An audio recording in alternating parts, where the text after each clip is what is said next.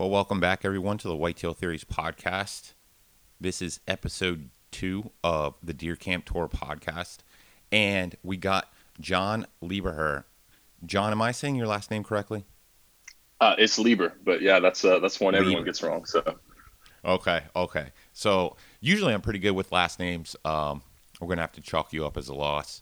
But uh, Jon, so you just got done hunting in South Carolina, and we're gonna kind of get into that. That's the whole concept of this little mini series that we're doing here. Is we want to have basically real world information throughout the country about whitetail hunting or elk hunting or, or whatever it is that's going on that hunters can get if they're potentially going to leave for a trip within a couple days to that location. So, Jon, why don't you kind of tell us a little bit about yourself, your background, uh, how you got into hunting, that that whole deal? Yeah. So, um, uh, about me, I'm 28 years old, uh, Air Force veteran. You know, I've been born and raised in South Carolina, not necessarily the part that I live in now, um, but around the area.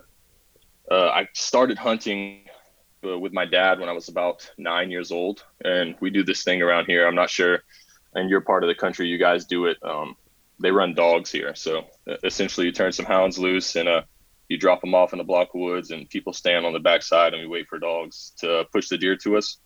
And that's kind of how I started hunting. I have since moved away from that, um, just because it's not something that I find uh, as interesting or as fun anymore. Uh, I, you know, I just fell in love with bow hunting. I picked the bow up uh, when I was about 16, and I haven't touched a rifle since. So I own a few uh, a few acres here. I've got about a 50 acre homestead that I hunt as well, and you know other parcels around the state. But uh, I do private and public land both here in South Carolina pretty much equally. So, for somebody that's never been to South Carolina and wants to go on a on a whitetail hunt down there, what's something that they can expect? Uh, well, I would expect it to be a little more difficult than usual. Um, especially, you know, in, in, in, today's world, you know, we have cyber scouting. Um, it's a little bit more difficult in somewhere like South Carolina. We don't have the the edge factors or the compounding features that you might find with a topo. Um, you know, saddles are, isn't something that you're going to looking for on the map. So I would just expect uh, your cyber scouting to uh, not get you as far as it would in other places you know you're really going to have to get in the thick stuff in the swamp you know places you don't want to be the the really thick green briar patches to go out and find these deer. Uh, cyber scouting will get you in the general vicinity but you won't be dropping any pins where you think a stand is is going to go this time because everything changes here. Um, you know depending on the water level. So it, it can be a little more tricky than i've experienced from some other states. So when you are potentially looking to visit South Carolina, or you're a hunter that currently resides in South Carolina, you're looking to take it up a notch. Are you relying a lot on your ability to read a sign like in that moment? Absolutely. So, um, like I said, back to the cyber scouting thing, it'll get you in the area, but when you get there, you want to see the sign. So, and it may be as simple as tracks, uh, you know, because the way the water comes and goes, tracks are a big thing here. Um, and most of the time, what I would look for is tracks going in multiple directions. Um, a lot of times, you know, deer will filter through areas uh, that you would uh, a little more open that you probably wouldn't expect them to be, but you will find some tracks, and that can be misleading. But uh, it's track density here, and because most of it's muddy and swampy, and the water level changes so much, you could tell how fresh a track is, but you know, just looking at the mud. So and, and being able to read that sign in that moment is is where you know okay this is a, a key spot for these deer to walk and travel. So this is a, a, potential spot you would need to set up. You know you can look for other things like scat but again and, and beds but because the water level changes so much and you know you're in these swamps and, and, and just the landscape overall changes where a deer might bed this week is not the same place it's going to bed next week because the water has since come up because of all the rain or because maybe the tides have shifted and deer have to find somewhere else to bed. So a lot of what I look for, especially on public land, is just the tracks in multiple directions. So that's that's interesting because that's something that I've been harping on a lot lately uh, with the podcast is kind of getting back to your woodsmanship. I think a lot of people do rely too much on e scouting, and then overlook their their abilities to be able to read sign in the moment. So you get into a location and you have a whole bunch of deer sign there, being able to decipher what's good quality sign, what's fresh sign, and then making a game plan off of that. So it, it, with your situation, it sounds like you have to be able to do that, or you're not going to be successful. Yeah, absolutely. And you know, especially with the cyber scouting, you know, the videos that we have, you know, with crews out there putting hunting videos on YouTube and what you see on Facebook and these other podcasts floating around. Um, you know, you get great information, but a, a lot of times, you know, back to the e-scouting thing, you'll you'll drop a pin because you think you find a good spot on the map, and you'll go out there and look, and you'll see one set of tracks, and you think that's enough, but it's not really enough. So you need to be able to identify what, uh, you know, a, a dense population of a deer looks like. You know, how many tracks there is, or everything you need to look for. You can't go out there and set up on one rub or one scrape um, and, and expect to see or kill deer. It's just, especially in public land like the Francis Marion here, it's too vast. There are too many hunters, um, and there's too many places for the deer to go. And you know, they get funneled out themselves a lot by water level. So if you're not hunting that change in water level, then uh, there's really no telling where the deer might be. Yeah, so Jon, why don't you kind of go through what like the herd dynamics is down there in South Carolina? Do you got like patches of high deer density, or do you have patches of very low deer density, buck to doe ratio, hunting pressure, that whole deal? Yeah, so the hunting pressure, we'll start there because that's a big one. Uh, I kind of started off my experience with the uh, with the dog hunting. So the pressure here is unique, right? Because you have your bow hunters and you have your guys that'll go out in rifle season or muzzle loader season and they'll go out there and still hunt. But dog hunting is a big part of the area I'm in specifically here in South Carolina. So that means, you know, you have on any given weekend, you'll have 400, 500 people on a section of woods dropping twice as many dogs loose. So that is a very unique, stressful situation for these deer. Um, you know, when you've got a bunch of dogs running through a block where you're supposed to be sleeping, I imagine anybody would be a little upset. So mm-hmm. that tends to put deer um, a, a, bit on the touchy side, uh, not really wanting to to stay in one area all the time because they, it's like the deer will key in, right? You know, a lot of people say when they pattern deer, you know, a deer will pattern you just as easily when you're walking to the sand, the same, the stand, the same track over and over again, or you're climbing the same tree at the same time every day. Uh, the deer will pattern you, and they do the same thing with the dog hunting. Um, they'll pattern when these guys are releasing these hounds in these blocks of woods, and they'll find other areas to bed. So, and then back to the, the herd density, uh, we do have areas where the deer herd is is excellent. I mean, it, it's dense, it's overpopulated in certain areas. Um, you have a big change from rows of planted pines, which is the Francis Marion National Forest, and then those will transition into hardwood bottoms and swamplands. And we have a very vast swampland like the Wee area and, and some of the other spots in South Carolina. So you get into those areas where it's big woods and the deer population will dwindle a little bit per, uh, we'll just say per square mile, just mm-hmm. because you'll have one major feature or, or one major type of ecosystem. So if you have 360 square miles of just swamp, you're not going to see as many deer because it's just swamp. They can only feed there, they can only walk through there and filter through if the water level is too high. Uh, and then other areas where you have planted rows of pines, you'll see a little bit more deer as long as the pine stand is the certain age, if that makes any sense. You know, you get you get too old and your canopy rises too much, you have stem exclusion, so you don't have other things on the ground growing uh, really any kind of good vegetation or cover.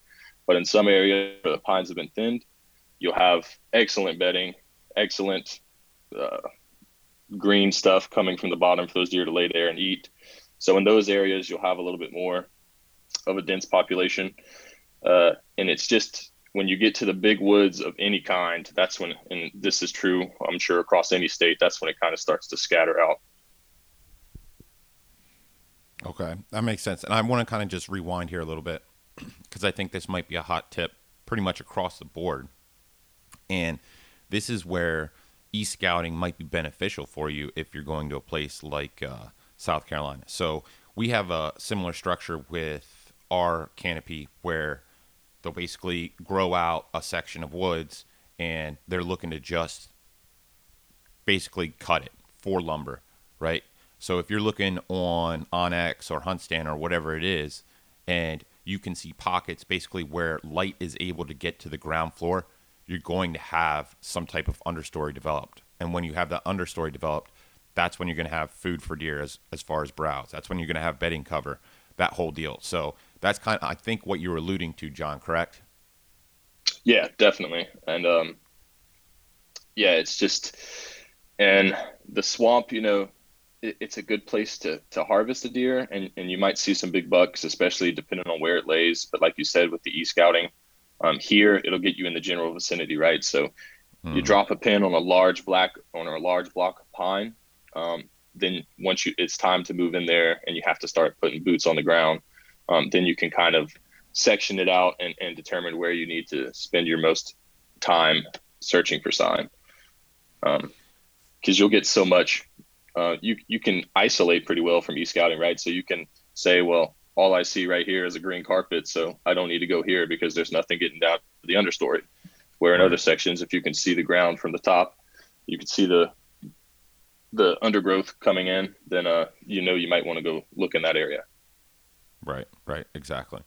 So, what? It, let's start out in the early season, okay? So, for people that are potentially looking to do a trip to South Carolina maybe next year, they want to do an early hunt. Your season comes in what, like uh, the second or third week of August? Yeah, so we traditionally always open deer season for antler deer August the 15th, with uh, antlerless deer following exactly one month behind that. Okay. And that's going to be your stereotypical like bow season? Or are you going to have well, dog season as well? Yeah, so uh, with with dog season, there's re- there's really no season to it. Um, you can hunt dogs year round. You can hunt bow year round. Uh, the only thing is, uh, once you get into the north two game zones of South Carolina, so the state is divided into a few different game zones. Um, and once you get from that one, that dividing line from DNR's map north, um, you can only hunt with a bow for the first month. So it's all primitive weapons, so bows, um, spears, anything like that that's the only thing you can hunt with from August the 15th to September the 15th in specific game zones. Um, and then September the 15th, once that opens, you can hunt with whatever you want with two year round. So, yeah, that, that first month is in the game zone I'm in specifically in North. It's just bow hunting, and then after that year, it's pretty much free range. We don't have a limit on anything else.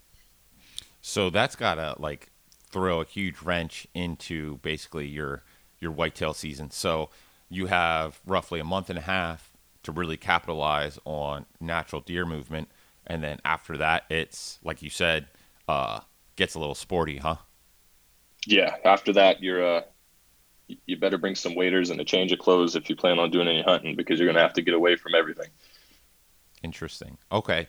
So, what are some early season tactics? Uh, what are the deer doing? Uh, you, you kind of mentioned that they don't really necessarily have a pattern, but if you're going to key in on uh, a handful of things, what would that be? So the first thing I'm going to do is I'm going to find a food source, um, especially in a big block like the Francis Marion. It's a lot of big woods and big timber. So uh, you, you, find a food source, and that can be the very few managed plots that we have um, from DNR, or that could be something is like a hardwood bottom um, in a transition point between your planted pines to your swampland. And, you know, because things change, you know, some acorns will drop early and the deer wouldn't want to eat that as much. But with these planted fields, and this is another benefit that you'll have on top of other hunters, because most of the people around here that do still hunt, they focus on that food plot. They think they have to sit on that food plot in order to have the opportunity. Once they get to that food plot, they don't push any further into the woods. Um, so in, in this area of public land, I'm going to push past that food plot and I'm going to try and identify a bedding area around the food plot, and I'll hunt those transition points. Um, and, and, and the biggest thing that I could say I would focus on is a compounding feature. And I'm sure, as you know, deer, whitetail, they're edge creatures. When you can find those transition lines from pine wood or planted pines to hardwood bottoms, or you can find a ditch line, an old timber road, something like that, if I can find that next to a bedding area, not far from a food plot or a food source, then I'm that's the area I'm going to key in on. Gotcha. Yeah, no, that makes sense. How much? So, since your terrain is kind of unique, you're relatively flat, but then you have that huge like water component.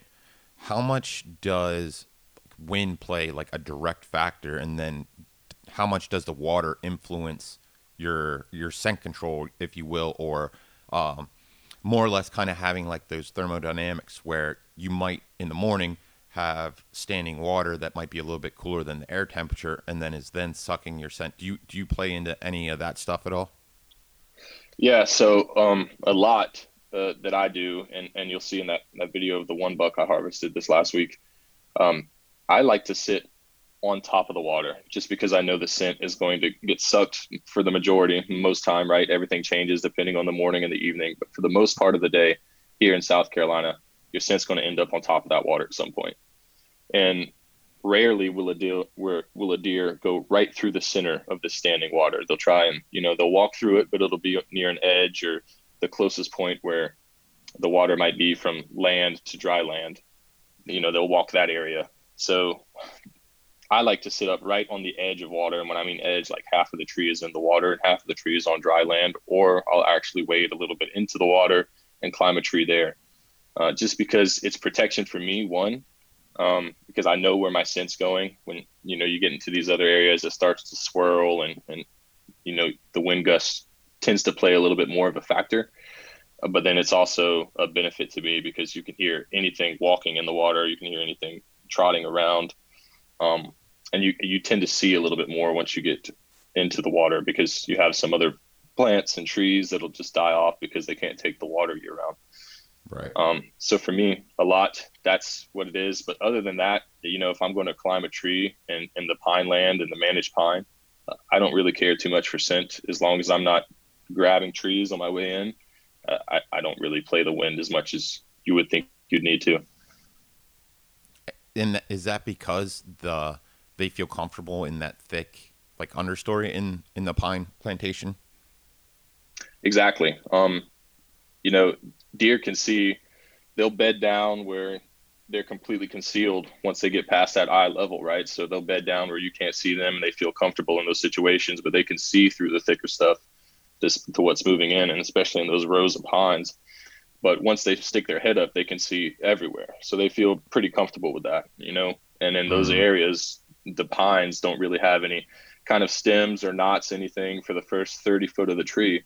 So you have between ground level and 30 feet to be able to climb up. And once you get out of that skyline and that, that line of sight for deer, then uh, they tend to be a little less cautious because nothing's really around. They feel comfortable, like you said. So, what are you using as far as a climbing device? Are you hunting out of a saddle, or are you taking a climber, a hang on? Uh, what are you doing to kind of utilize these various different pieces? Yeah, I uh, I haven't hopped on the saddle train yet. Um, in a few years, when when it's not the coolest thing in the world to do, I'll probably give it a try, and it's probably a great uh, economical way of hunting, and uh, it might save your back a little bit. But I'll just wait for the the fad to cool down a little bit. But it, you know, I have the traditional XOP um, hang on stand. Um, I have a four stick setup, uh, run and gun style that I carry in and out with me everywhere I go. And that gets you plenty high, right? Yeah. So um, even with three sticks, I can get right about 18 feet. Mm-hmm. Um, but with the four stick, you know, I can break that 20 to 22 foot range. And I think anything past 20 feet, you're basically good with scent. Right. Yeah. No, I would agree with you 100%. Okay. So uh, let's talk about your hunt a little bit. Um, do you want to kind of walk us through that, how that went? And, well, start out kind of what your game plan was as far as why you picked that location, how you came to that location. Don't drop the location, obviously, but give me your thought process there. Yeah. So, um, and, and what it was, and, in full disclosure, the uh, the area we went to was was private land, but it, it wasn't managed for deer. You know, it's just a, a, few blocks of woods that have been set there that uh, a buddy of mine, dad, bought, and they just have the woods. Um, nobody really hunts it except for him. And my buddy actually invited me there because he's deploying, so he's going to miss the most of his deer season. So we wanted to spend a few days, you know, just hanging out, spending some time together with the way things are going. Um, and then also, you know, give him his best chance to get on deer, which we we ended up doubling up, which, which was a great thing. That's awesome. Uh, and this block of woods um, that we go to, it, it's a smaller block relative to some of the larger public that we have here. But you know, we're we're still talking about 300 acres of no trails, no four wheeler trails, no roads. You know, once you you pull down a dirt road and park your truck, it's you know you can walk seven eight miles in any direction and you're still in this block of woods with with, with nothing there so you you kind of have to play the natural features um, the best you can similar to what you would with with public land and then so we went out there we decided we were going to set up camp near the road and uh, it's it's a pretty it's it's pretty much par for the course when you're talking about where we were hunting and uh, the public land around here so you have some of your managed pine, and the only unique condition up to this is it was off of a finger creek off of one of our larger lakes. So the elevation change was a little more drastic than you typically would see. So up where the road where you come in at um, at the start of the property where it's managed pines drifts down into the the swamp bottom pretty heavily, uh, and then that's a pretty much a linear line from east to west and on that property. So what I look for is uh, again going back to these compounding features, right? So you can see where these deer might bed, but then also you can see like a ditch. There was a ditch that ran off the road, and it was a pretty deep ditch, all the way to the creek bottom. Um, and it just so happened that at that creek bottom, we had a little bit of a knoll or um, a saddle for you guys that hunt there, uh, where it kind of fed out to the bottom of the ditch, it plateaued off, and then it dropped down again from there. So my thing was, and, and, and this is where I, the first day we hunted there, I saw deer, um, never could get a shot on one. Uh, no deer were spooked. And I was like, okay, so I need to come back here and, and tomorrow night. So I followed the ditch line all the way down to the creek where that knoll was at.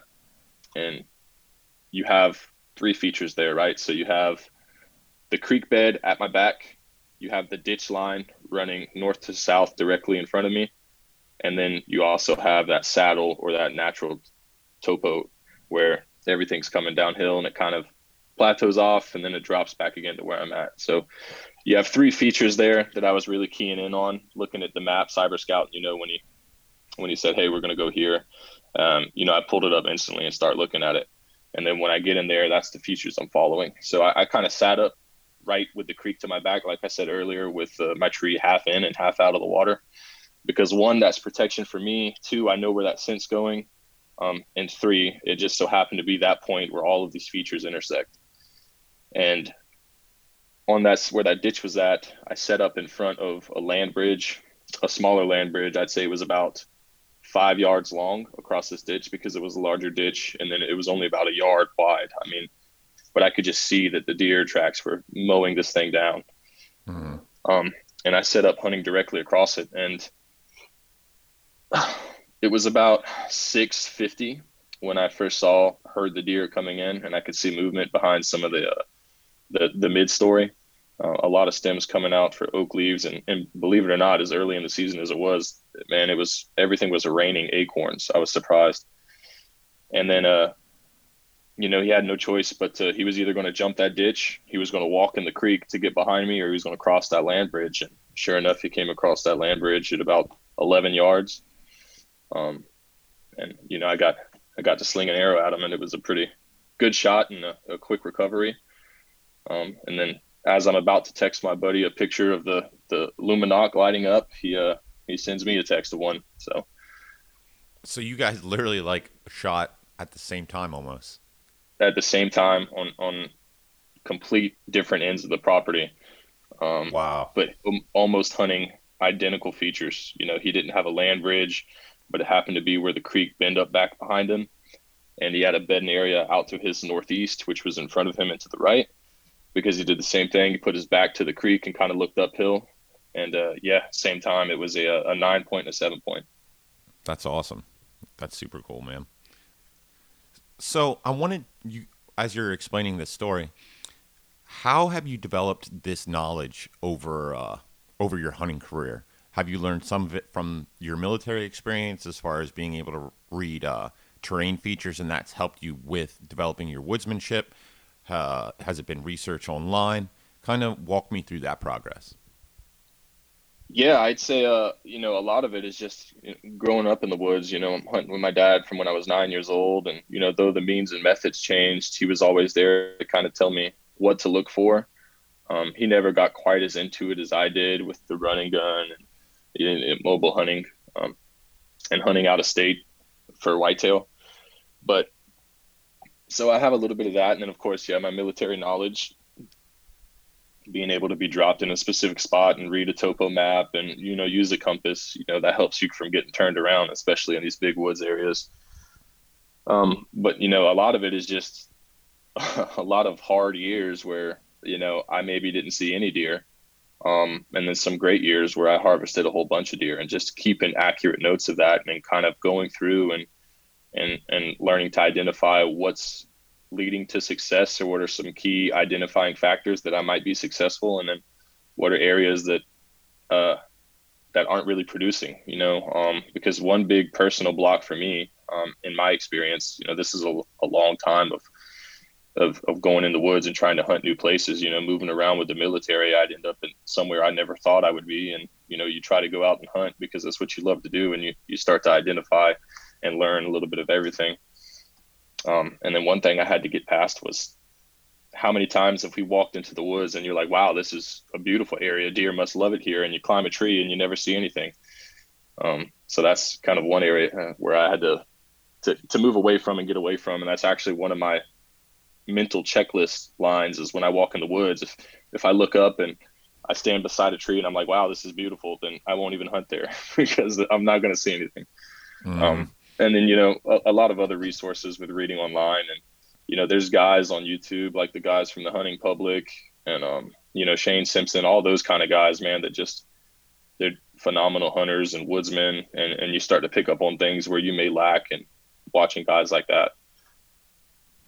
Gotcha. No for sure. Uh i you had mentioned about like coming into a spot that looks great and then pushing past that I think that's one of the most overlooked things that hunters do now is you come into a section and the sign is incredible, but they're people aren't able to realize that the majority of that sign is nocturnal and that you need to go at least like another 200 yards or potentially however far till you actually get into daylight sign or daylight activity I should say.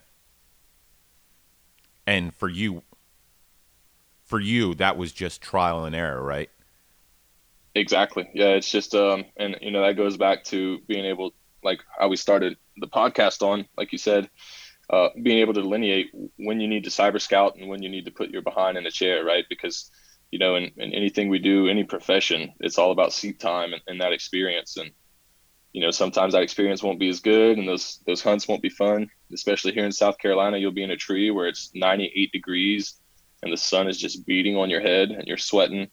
Um, but you know that's that's experience that you got to sit through and and you've got to wait for and really again take a note of it and, and kind of identify what the features were like and um and, and, when you're seeing deer when you're not seeing deer uh, when you're harvesting and successful and then writing down when you're not and I think the biggest thing, you know, like you said, that experience. Once you once you start to compile that experience, and you know, you train your mind and you train your ears to hear, um, and and your and your eyes to see what you need to exactly be looking for, then you'll find that you know, passing through those features or that specific area that just looks beautiful is, for the majority, the uh, one of the key steps to do do you feel like you've gotten to a point where you can you feel very confident that you can walk into the woods and you're let's just say for sake of a number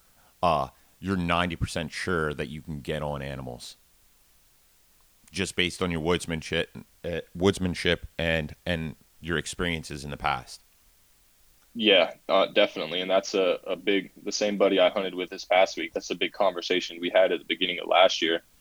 Because, um, you know, I got to 13 and 14 sits in, and it, it didn't matter where I was dropping that stand at, I was going to see deer.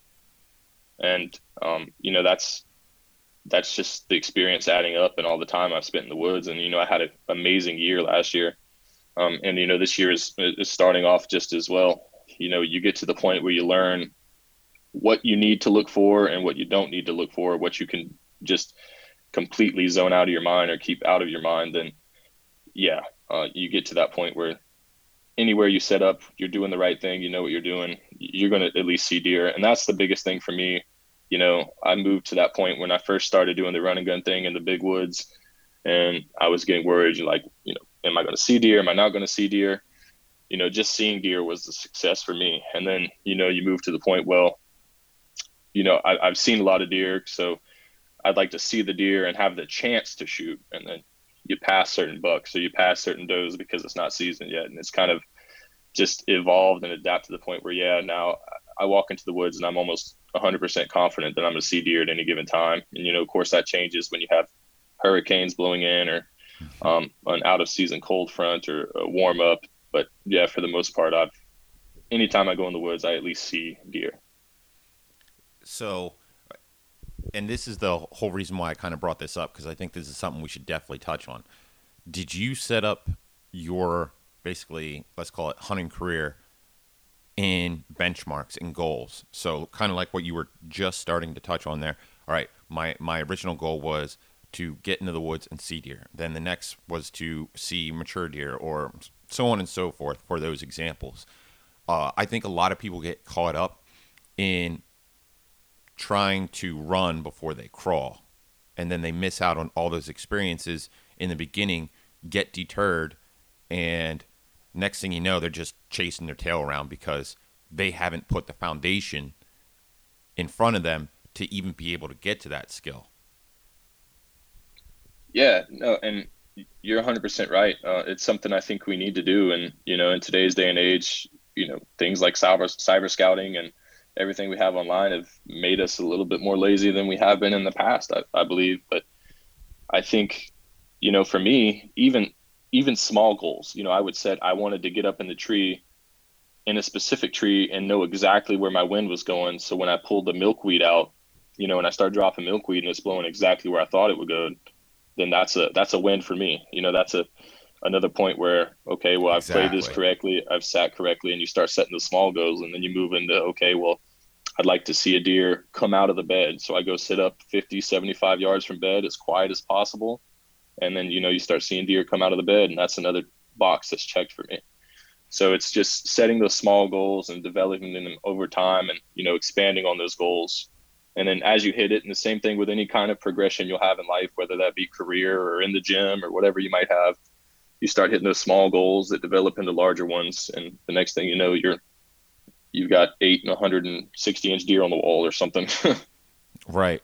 Now, if you don't take anything away from this podcast, Jon literally hit the nail on the head of what basically I've been trying to do with this entire podcast is uh, setting yourself up for one success and not trying to eat too much of the elephant all at once, biting it off in pieces, and then the next thing you know, your growth is going to be so far beyond uh, what you originally have anticipated to the point where you're just like Jon and you feel 100% you feel 100% positive or uh, you capable in your abilities to be able to go out and yep i can 100% do that. I've i've no issues with that. And then how much of a role does that confidence play in your hunting too where you're not second guessing yourself and which ultimately i think ends up really screwing you up. Like that's how mistakes happen when you start second guessing yourself.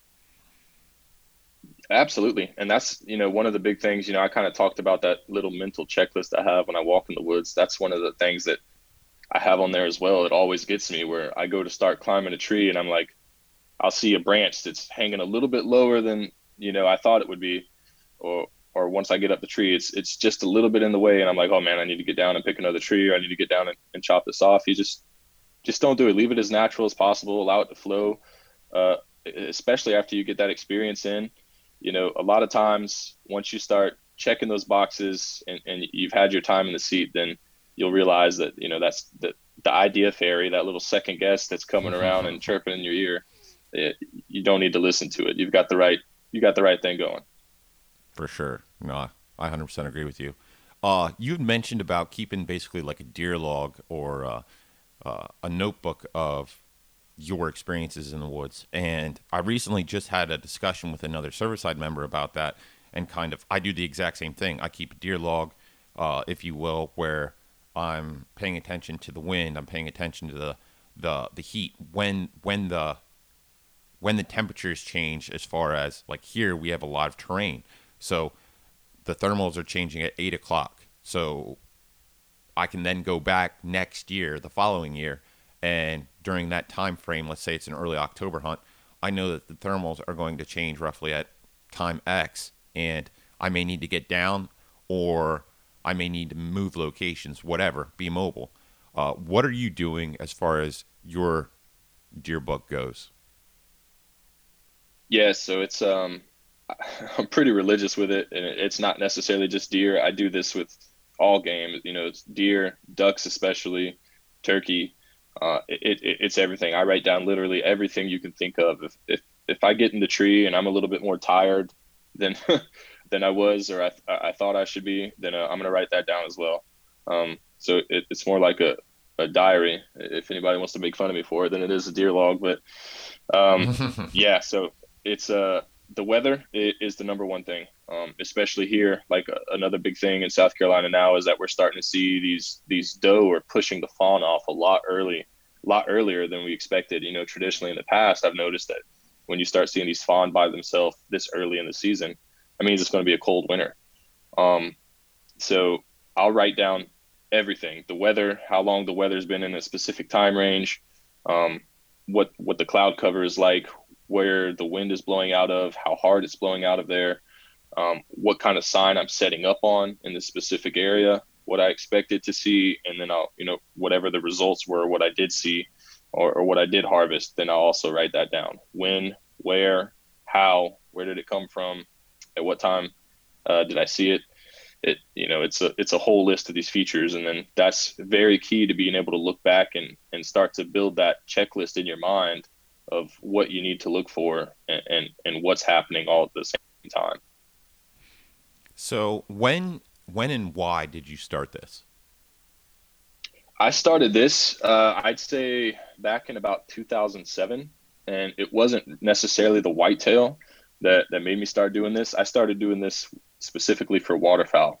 Um, because here in South Carolina, you know, any anywhere on the Atlantic Flyway, you guys might have it a little bit better up, up on the north side there, but um, the waterfowl numbers just aren't what they used to be. So I started to have to get very creative with how I scouted, when I scouted, if I wanted to have successful hunts out on the water. Um, so I was noticing, you know, some days, uh, you know, on the saltwater, I was absolutely slaying them. So I was like, okay. And then I go back there another weekend and, you know, maybe one of those features changed. Maybe the cloud cover was just a little bit less than it was that weekend. And then I would notice that, okay, I'm not killing anything.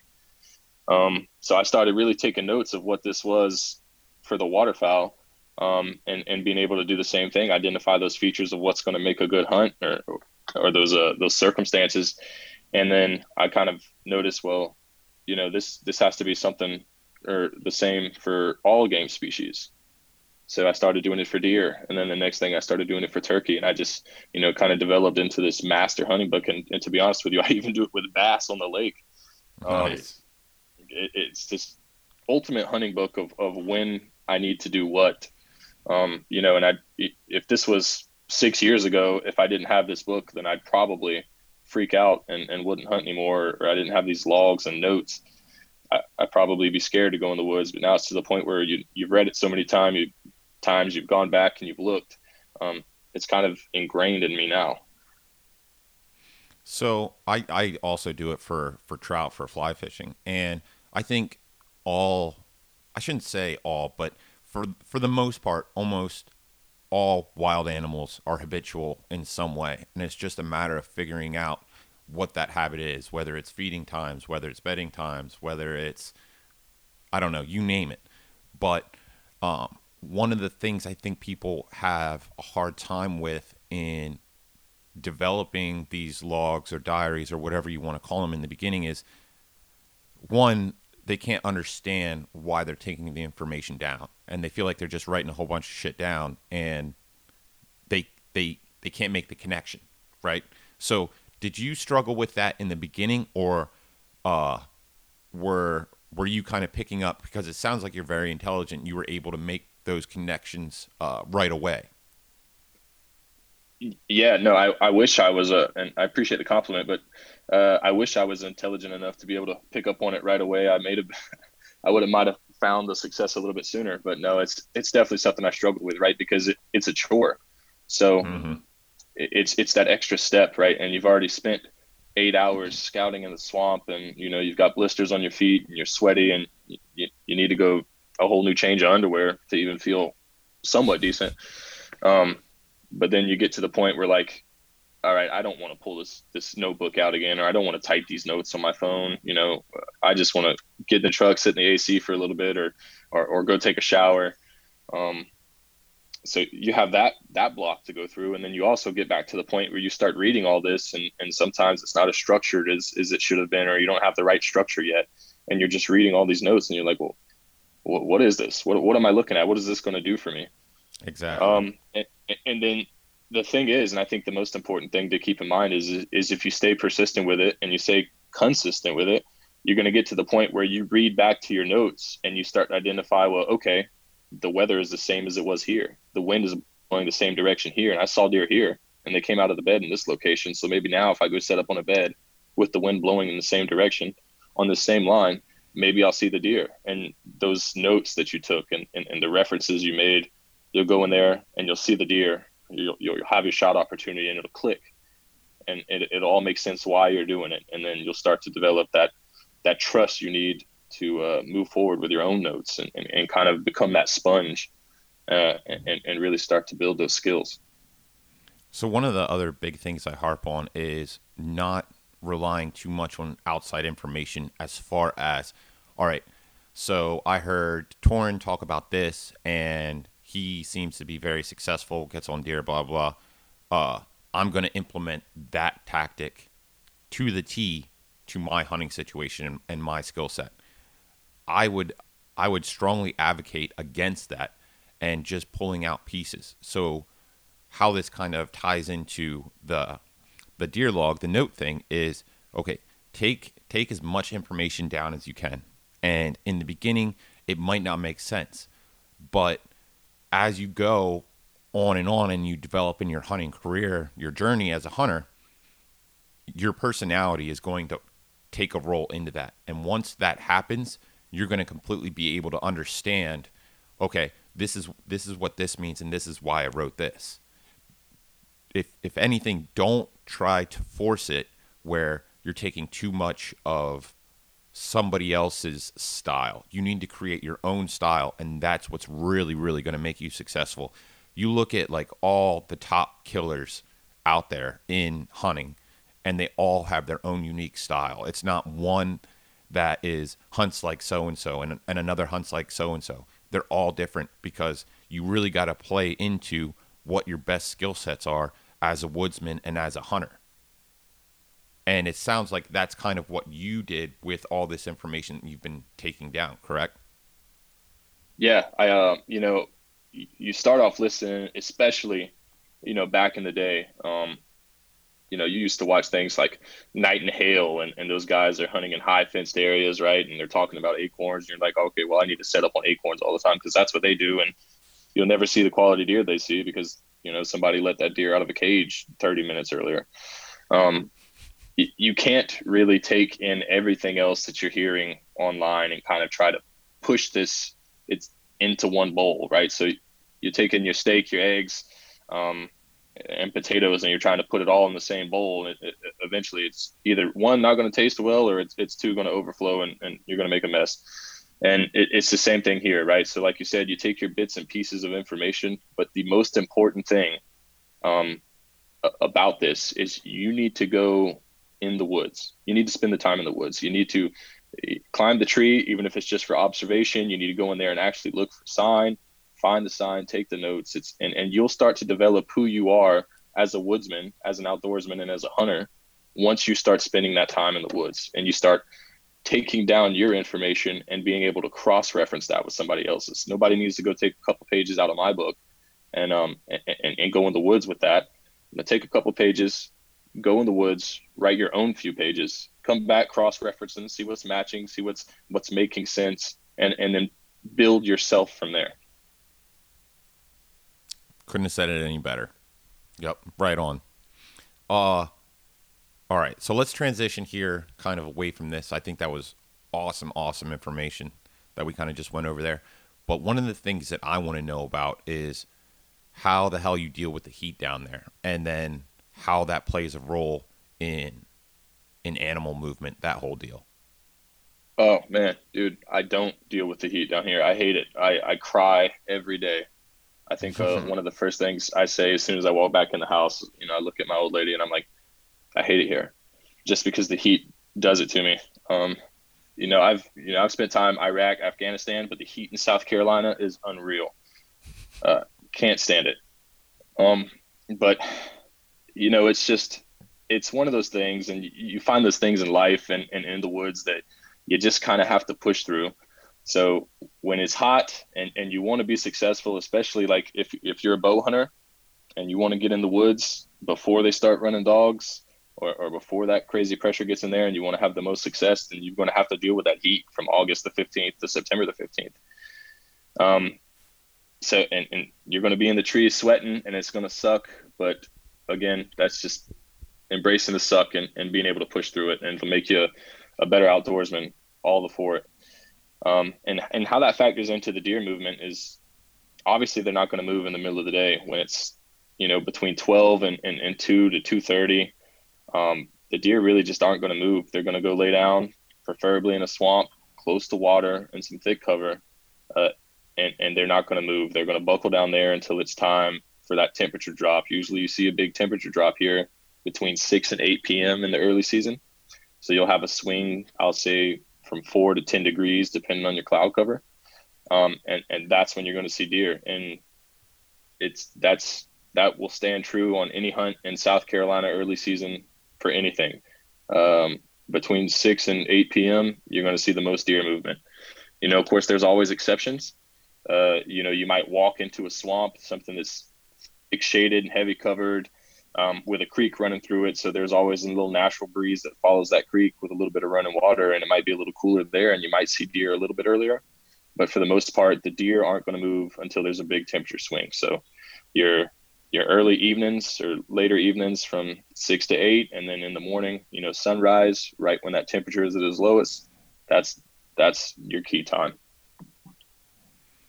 And then once uh once the other seasons start off, right? Uh what's the plan then? As far as like how does temperature play a role? How does the pressure pr- play a role? I know you said about getting in tighter and finding those those uh denser spots, better bedding locations. But do as far as like food sources, I would assume food sources would change then too. So you got to be looking for food sources like really tight to cover and then anything as far as like the the food plots and that kind of stuff goes, that's going to be almost strictly nocturnal. Correct. So, and, and that's why a lot of guys here that still hunt don't find great success because they, they trust this food plot so much. They think, well, deer are just going to show up here. But yeah, so after the early season, so I'd say, you know, immediately after they start running dogs and, and it's doe, you can start shooting does and they're hunting heavier. Uh, mm-hmm. I'll, I'll get so far into the woods you won't be i'm you know you're talking three four five six miles into the woods away from anywhere anybody else is going to be. And it's almost predominantly acorns at that point but then you know you have other types of a uh, thick cover here. So we have kudzu is a huge problem here in south carolina and it grows everywhere in spite of everything and there's no way to get rid of it. But it provides great cover for deer and it's also they they love to eat it. They'll just lay right there in a thick head of kudzu, and, and they'll they'll eat and lay all, all at the same time, and just stay in that spot. And you you really won't ever get them to leave. So I'll start to look for acorns and, and drier spots, you know, way away from everything.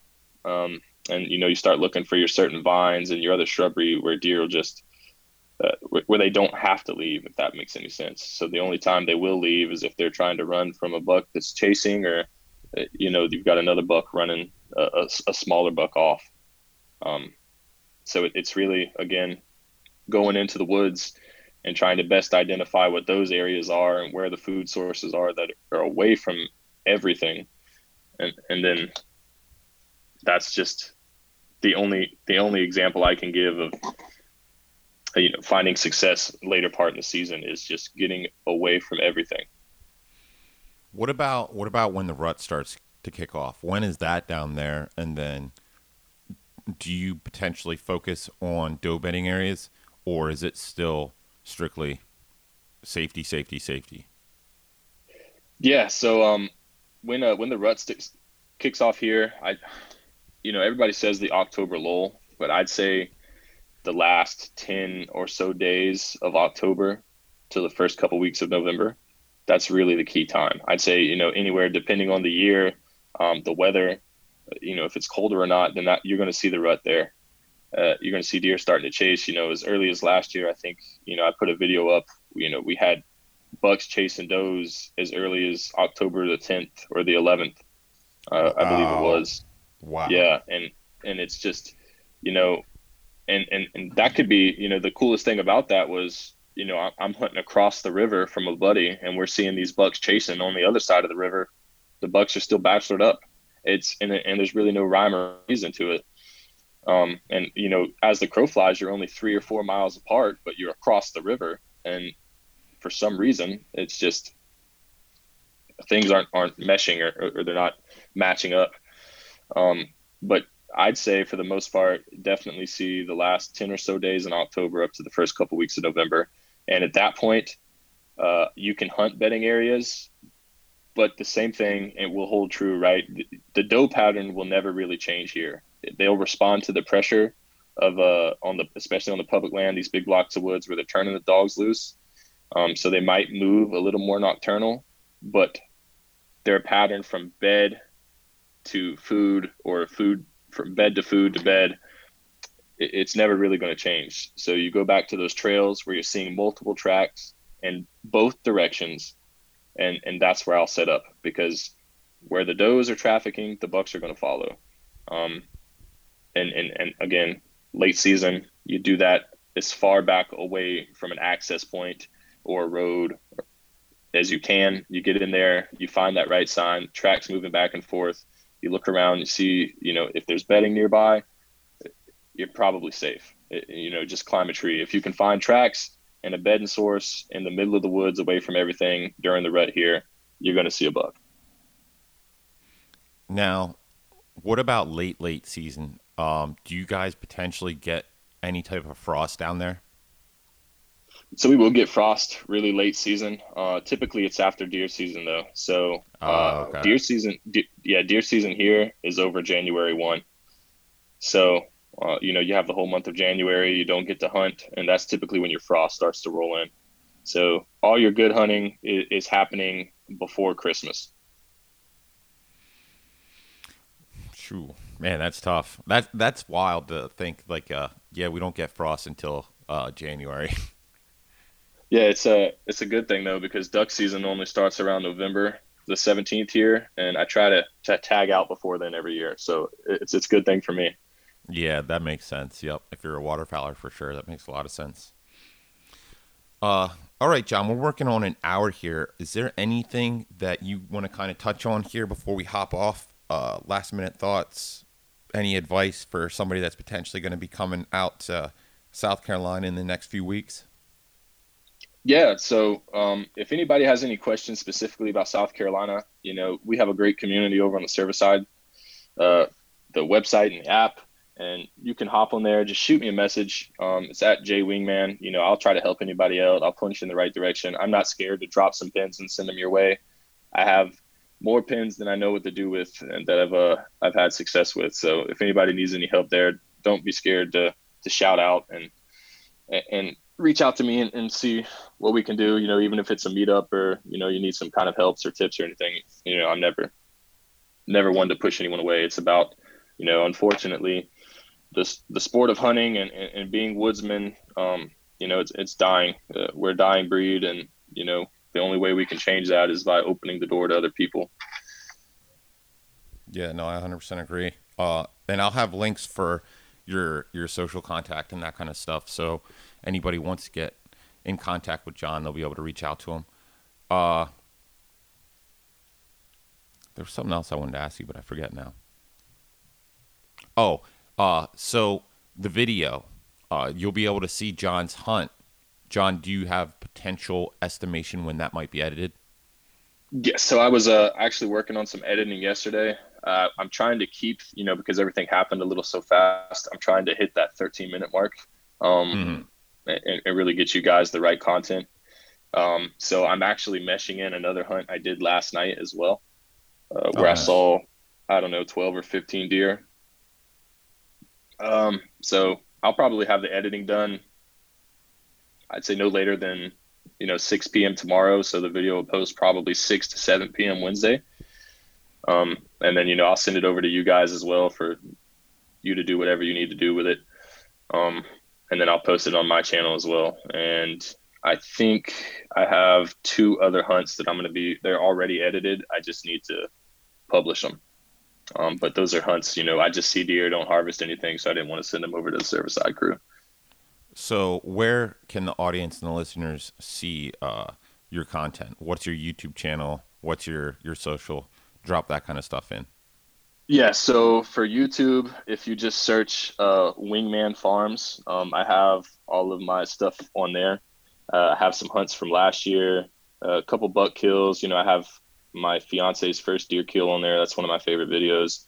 Um, I've got some other doe kills. I've got a couple duck hunts on there as well, and then I also train uh, gun dogs. So I have a bunch of gun dog training videos on there, and that will be at uh, Wingman Farms on YouTube. My personal Instagram is JD period L I E B, so JD Lieb. Uh, my initials there. I have a so much stuff on Instagram. I have a lot of clips and stuff from hunts in there, just of random deer and um, you know pictures of, and videos of ducks coming in, some cool stuff there, and then for the uh, the same YouTube page uh, at Wingman Farms on Instagram for the retriever training stuff. And I kind of mix it up and I try to post a little bit of everything everywhere just because I don't want to hog all of everything on one site. Um, but yeah, you can you can see it all there. I tried to post a, a few videos in the service side app yesterday, but for some reason they won't uh, publish. Um, yeah, I, I just I tried to post the uh, the kill shots from the bucks and stuff, you know, just 10 second clips, but you know, I did shoot everything in 4K, so it might be that. Yeah, um, I've I've been uh, you're like the second or third person that told me about that, so that's definitely something I'll be looking into. Um, trying to get that bug reported and that taken care of because that shouldn't that shouldn't be an issue. Yeah, yeah. I tried to post a yeah. I had a just a couple kill shots of the because I actually harvested the two bucks this week. Um, and then my buddy is editing his own video, so whenever he, I'm trying to get him over to the Servicide app now. He's just not very tech savvy, so gotcha. whenever he gets gotcha. over there, we'll post that as well. Awesome. All right, Jon. Uh, I appreciate you hopping on and doing this for us. Uh, thank you for your service you enjoy the uh, the rest of your holiday weekend, and uh, good luck the rest of the season. Awesome. Yeah. Thanks to you too, man, and you do the same.